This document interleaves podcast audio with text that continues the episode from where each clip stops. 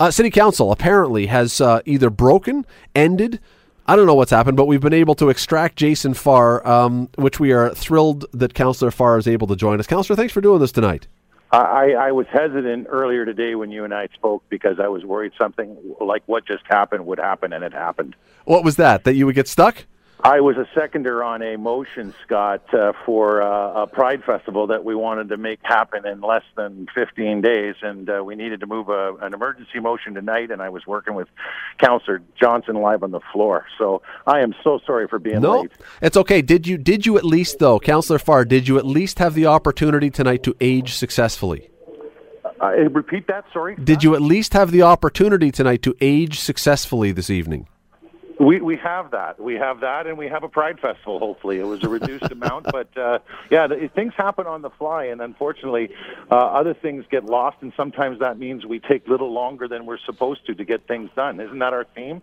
Well, it kind of is. That's that's why I wanted to have you on, and I appreciate you being a good sport to come on and talk about this because I'm happy to do it. We have we heard today that there is now a new discussion with the LRT that maybe it should move to Main Street, even though plans have already been done for King Street, and this will certainly certainly create new discussion and hold things up perhaps a little bit longer before a decision is made. And this is certainly not the first time. We people who remember the Red Hill Creek discussion. Certainly, we've just been talking with Councillor Ferguson about the stadium.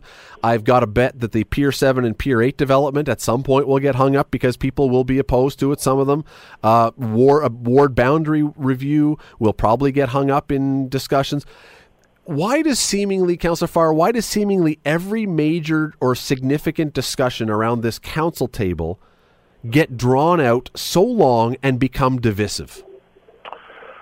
Uh, it's not everything that's divisive. Certainly, last term of council, we were much less divisive than previous terms of council, and it hasn't been a bad year this year, uh, notwithstanding uh, your first of many examples you just offered. Certainly, uh, there is a whole community debating LRT again. For my, many of us who were entrenched for the last five, six years or more, uh, me the last five or six, um, you know, we've heard it's deja vu. We've heard a lot of what you're hearing now. Uh, there are some people who are just getting caught up on it, and that's fair enough. It is a massive file, uh, and a little thing, a little part of it, uh, or as uh, I shouldn't say it's little or insignificant, but a piece among many, many pieces, meaning the main king argument. Uh, that was a long, long time ago, and in a few reports. So council actually has. Uh, uh, made their decision on that line. Council has, and even in this term, moved motions that reflect a B-Line on King Street. So I don't want to say part of the problem is guys like you in the media, Scott. Um, but what happens is we we build up an anticipation. You can um, say that. That's okay if you want. we build up an anticipation and an expectation uh, from debates, um, but maybe we fail to sort of have a uh, you know, the tagline at the end of every debate that says, subject to possible OMB appeal or subject to a reaffirmation motion, subject to, you know, these things come up, they happen, and they tend to prolong significant, usually it's significant uh, decisions of ours, uh, sometimes even years. Like to your point about LRT as an example, if Councillor Whitehead wanted to um, creates more momentum than he's even created in the last 24 hours on the subject. And fair enough, it's a significant thing. He and I had a good chat about it earlier. If he wanted to really focus on Main Street, he more than anybody at this point should know you are going to have Scott Radley saying, Why aren't we getting ready for LRT five years from now? Uh, sooner, we were supposed to have this ready to go by 2022, but it's definitely a year, probably two, if we had to do the environmental assessments and do all those things we've already done on the B-Line that through many votes has been discussed and approved by council. That is the King Street. If we were to say as a council, let's go Main, you're talking, I already asked this question to Paul Johnson today, who fronts our LRT office, at least a year, likely two in delays if we wanted to switch the, the course of history. But does this stuff, because uh, the perception is, Councillor Farr, that these things happen here. Again, the stadium became this long, protracted debate that seemingly nobody could ever make a decision on. It just went on and on and on. And Red Hill was the same thing. Do these happen elsewhere? I mean, it, does this happen in every other city and we just don't notice it because we're in Hamilton, or are we unique? I wouldn't say we were u- unique. I mean, I was just at the uh, Federation of Canadian Municipalities conference representing council at Winnipeg over the weekend. Great city, never been before. I know you probably have. Um, and and uh, councillors big and small, uh, people from that that represent the, their reeve uh, in small towns well north of Winnipeg and Manitoba and places like Saskatchewan, uh, or, or in the BC interior, or in big cities like Vancouver and Winnipeg. Uh, they they they have debates that can be divisive and drag out. I, I, I mean, we talked about a few.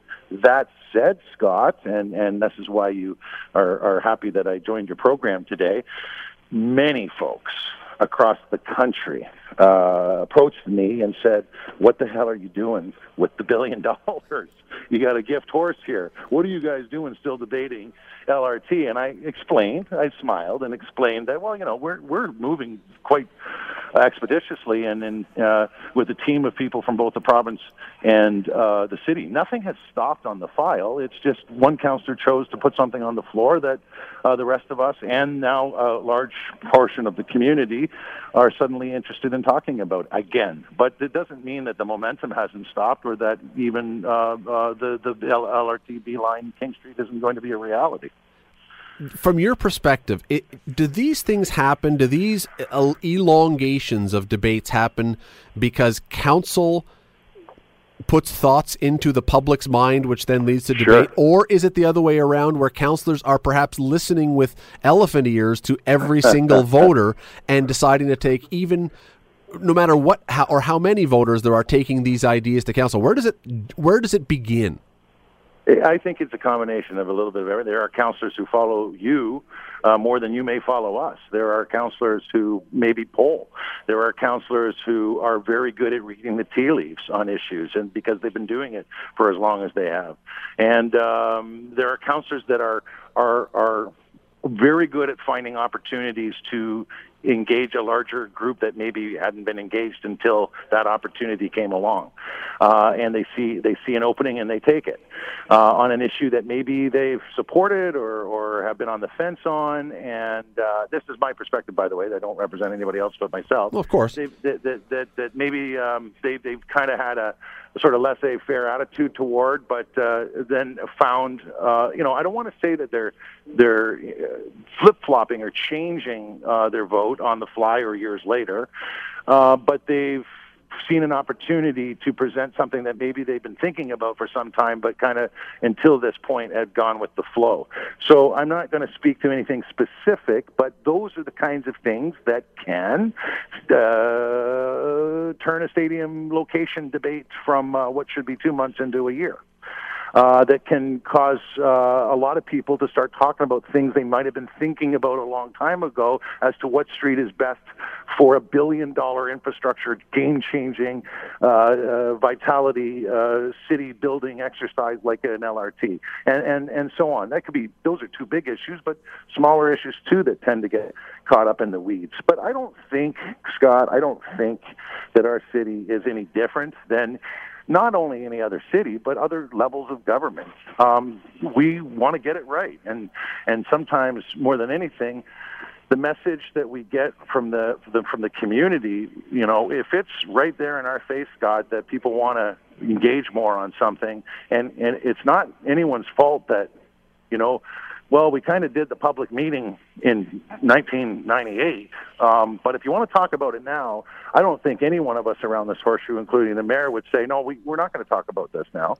Uh, we'll offer that opportunity. If that means sometimes that we, you know, uh, take a little longer than maybe you would like or others, then I think we're going to choose to take a little longer and get it right you are now in your second term of council. You've been on council for now six years, give or take, uh, yep. thereabouts. Yep. And I'm guessing that before you found your way to the council table, you probably had a lot of the same thoughts that the public has. How, is does it surprise you how different it is sitting at the table than sitting on the outside looking in?